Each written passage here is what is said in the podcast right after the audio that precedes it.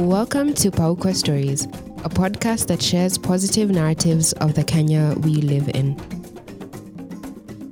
On this episode, we feature Trans Nzoia County.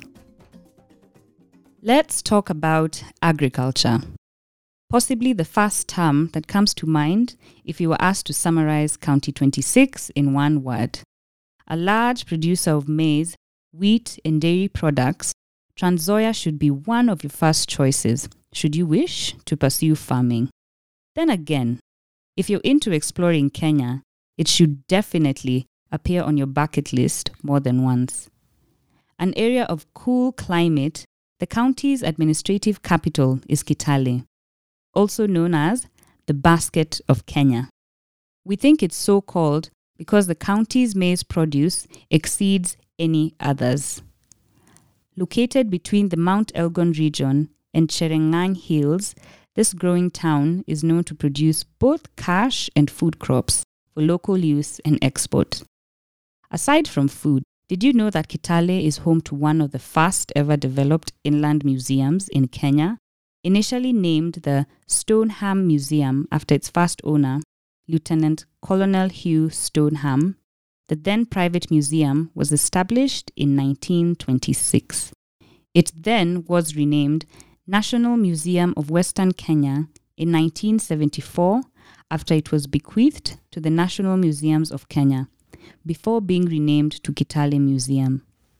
The museum's historic fort consists of an extensive collection of insects and books authored from as early as 1894 from Stoneham's home library.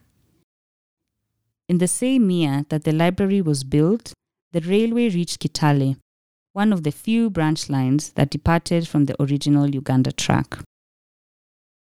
For those eager to explore even deeper, well, there's lots for you to check out in 26.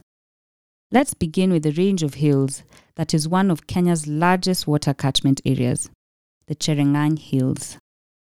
A range of verdant attraction that owes its existence to falls and shifts in the Great Rift Valley.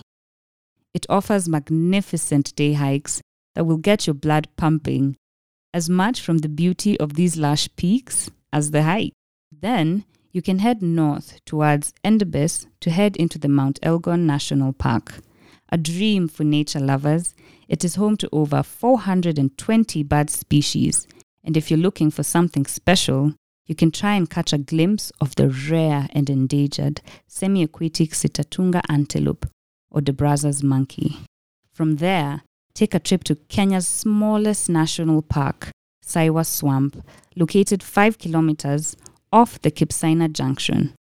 You'll see lots of game, including the dik dik, which mates for life. Did you know that when one of the pair dies, the mate left behind soon gives up on life and follows its mate into the afterlife? Be sure to carry your camera with you to Trans Nzoia. There's lots to behold. Read more about the Trans Nzoia story on www.paukwa.or.ke forward slash trans dash Nzoia.